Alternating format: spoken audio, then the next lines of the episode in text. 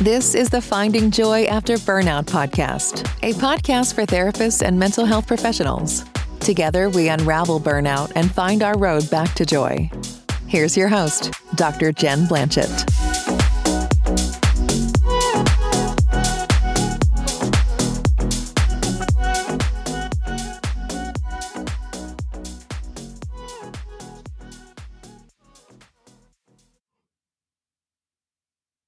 Therapist, welcome back to the podcast. It's 2024. I hope you had a wonderful holiday season. And I am spending some time actually between the holidays. It's the new year over the weekend at the time of this recording. And it's always a good time to think about the year and then the year ahead. Uh, and I just know that when I was in private practice, I was bracing myself a little bit for busy season. So, busy season in therapeutic work is coming upon us. Usually, there's a little bit of a lull in January. And I kind of forgot also that it's also deductible season. So, it's often a time, if you haven't been in private practice very long, you may not realize that a lot of your clients have a deductible to meet and you need to be collecting the whole session fee. So if you haven't done it already before um, it gets you at the end of January, look up all of your clients' deductibles if you are billing insurance because when I when I went into private practice, I just didn't know what the hell I was doing. And I think many of us don't. You know, we just try to wing it and see what we can do. I didn't have a billing person. I started out very much solo and clawing my way through it. And I didn't realize that I needed to check on those deductibles and make sure that I was collecting the money I was due. And sometimes I didn't collect and I didn't get paid. So, just a note if you need to do that, go ahead and do it. So, I know that this time of year in January through, I don't know, I'm in Maine, so it stays colder here. So people are often, often in winter mode through April. So we don't get that spring like energy where where clients often want to fly the coop of our therapeutic practice until later. But oftentimes people are really stressed, they're really low, you know, seasonal affective disorder is a thing. And if they don't even have that, they just might be in a lot of low energy uh, and just kind of the hangover from the holidays, you know, financially, emotionally, being with family, I think is a lot. And it's a lot for us as a clinician, too. We don't realize that all of that time has really probably depleted us. So I'm a mom of two young boys, and there's a difference when you are creating the magic of the season versus showing up to somebody else's house and just enjoying their own magic. So for us, that was uh, my husband's wonderful rib roast thank God for him making that on Christmas Eve. And I am like, he calls me the veg queen. So I do like veggies. And I was cooking all the veggies and making all the cookies and wrapping all the presents, all of that. And I'm glad, you know, it's it's hard to say that like I'm glad it's over, but I often feel this way after the holidays that like, whew, I got through that. And I just don't know if it's realistic to be like, yay, I'm ready for Christmas and let's go that has just never really been my personality. But I hope if some of you are Christmas elves and you enjoy Christmas or the holidays, maybe you're a Hanukkah. What a, it's not a Hanukkah elf, right? I actually celebrated Hanukkah for a while. I had an interesting like religious tradition upbringing, which I won't get into at the at the moment, but we did celebrate Hanukkah for a while. So, anywho, I digress. But I want to talk to you a little bit about busy season because I think we often come into our busy therapeutic season feeling depleted from the holidays.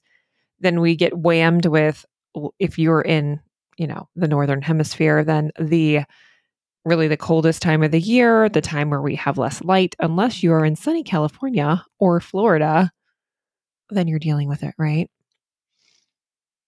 So we come into this depleted not thinking about the real rest that we need. And if you were like I was, you're dealing with chronic burnout, you never really got restored. So if you've been dealing with chronic burnout for a while, like I was for, you know, probably the whole pandemic, let's say, then you're probably you're probably not even reset at this point. So you're going to need to think about what kind of deep rest do I need in between my therapeutic days. And when I wasn't in practice, it would become just less and less and less where I felt like I could show up to session and feel like I could be present for clients and then get off of work and go do the mom thing and make dinner and be present for my children. It was really difficult at the end of the therapeutic day. I felt super depleted. It's a tiredness that I don't think you can explain unless you're a therapist that you, you know, number one, you're sitting, which is horrible for your body, like the entire day. And you're taking on the pain of people, which other people don't do that. They don't get it. They're like, okay, you're talking to them all day. You know the difference. this audience, you know, I, you know what we're talking about. So that's happening. And then you just have just limited emotional resources at the end of the day, right? And so when your kid, you know, is being a kid and being loud at dinner, you're just kind of like having little patience for that. I'm speaking from personal experience. and you just have very little resources to provide. So you to think about how do I get more of those resources when it feels like they are not available to me? And so for me, I had to think about, you know, either those breaks during the day because at home I didn't I don't really get a break. Um, in the evenings, my kids are busy and they need me, and that's that's just what they need at their ages, right? So if I can't get that in the evening until 8:30 where I just hit the chair and then fall out, then I have to program that into my day. I have to make sure that I'm getting up and getting a couple walks, doing some yoga. I had a um, when I was in practice, I had my own office, so I often had a yoga mat and some weights, and I would try to do some some exercises, gentle exercises, just to kind of keep the blood moving. That was helpful. I had my dog also, which was like my co-regulator in the room, so I had that. That was wonderful. But sometimes, you know, that's just, just not enough. So to think about really being selfish, unfortunately, if you're in this role on the weekends. And if that's not available to you, I am sorry if you don't have someone to support you to let you have that time. But if we don't have it, then we're we don't have it to give back to our clients or back to the work that we're trying to do. So I would just have you really think through as clients are coming back from the holidays, often very stressed, often very depleted we are also very depleted and we need more of that rest ourselves. You know, I saw an interesting post. It wasn't actually a post about therapists, but it was kind of about I read a lot of stuff regarding quitting culture, like quitting people quitting their jobs and how we're really normalizing that now. I am grateful for the younger generations. I am like on the cusp of X and um, Gen X and millennial. And so for Gen Z, I just feel like they're done like taking stuff. If it's not working in their life, they're just going to leave. And that's the first generation that's really done that. And I think some of the older generations kind of give us flack like, they aren't putting in their dues or they're not kind of toeing the line. But I kind of see it as no, they're advocating for themselves. They know that they can't be in a job that depletes them, so they leave it. We should celebrate that and really think about the culture that we are creating in jobs. So, at any rate, I saw this. I saw this. I think it was a LinkedIn post. Or any of this guy posted about people don't quit their jobs; they quit low pay, low support, high stress, and I know that therapists don't quit their jobs because of the work itself, it's because of low pay, high stress.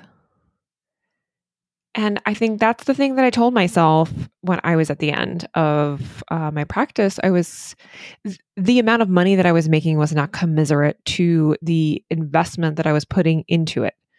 And that's not the investment I put into my clients per se, but part of it true. Yes, some clients they weren't really using the resources that I was giving them. And I think the onus was also on me to make sure those clients, if they are not accessing their therapy, then I likely should have worked to discharge those clients.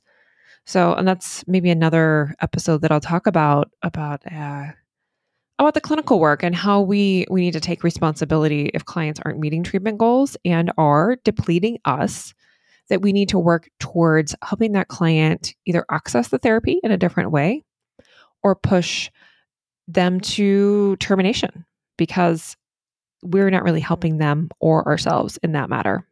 So, I know that therapists are quitting the low pay and the mismatch between what they're getting out of the role and how much they're putting in.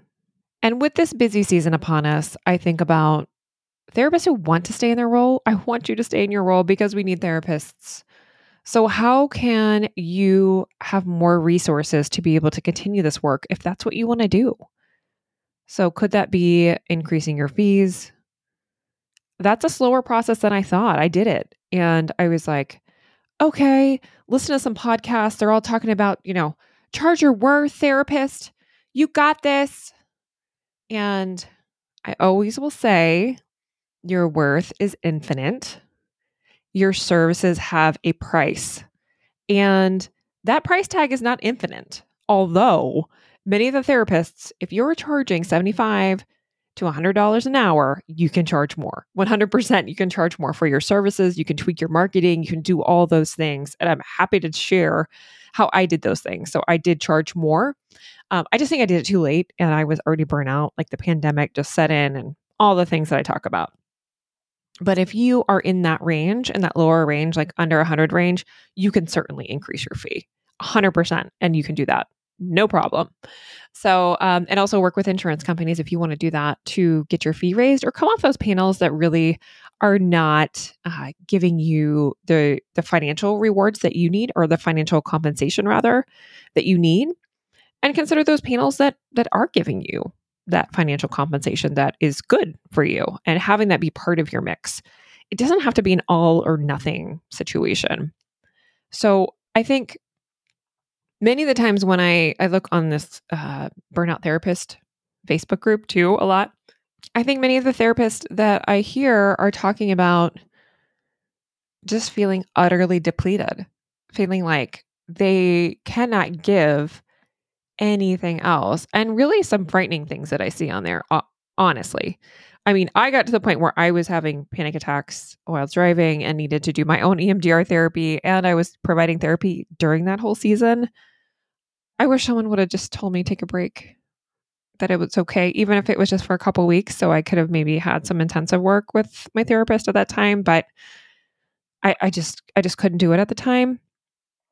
But some of the posts that I see on there are therapists who are dealing with some really heavy mental health concerns themselves. They are beyond burnout, depressed, like pseudo suicidal on on the comments on there. Like people are concerned, like, hey, you need to check in with somebody, call the hotline or something. So it's happening. You're not alone in that. You're not alone in feeling like, how can I give any more to this job or this role? So I just want to encourage you that you can find a break and if that means like number one, let's just talk about some steps you can do. So, number one, if you are that depleted, take a complete break, take a complete rest, figure out how you can financially support yourself and for how long, and take the time you need. That that's just number one. Take a complete break if you are that far depleted. Second, I would say talk with your partner or your family um, that could be extended family. I don't know your situation. About ways you can reduce your work if you need to figure some things out. Maybe you need to figure out ways to make money on another way, right? You need to find your money can't just come from therapy. You need to figure that piece out. So you need some more time. You need to reduce your caseload. That's another way to do it is to reduce your caseload temporarily and maybe take on another job perhaps. I say this so much, but when I finally ran my numbers, my highest grossing year and I wasn't I, I don't have the financial burden of needing to make a a uh, I'm not the primary earner in my family, rather. So I don't, ha- I didn't have to make all of the money. Some of you are not in that situation, so I can appreciate that. My situation was that I needed to bring in probably about forty to fifty thousand dollars, And when I was working nearly full time or as full time as I wanted to be in the pandemic, I think I grossed about 45 to 50K.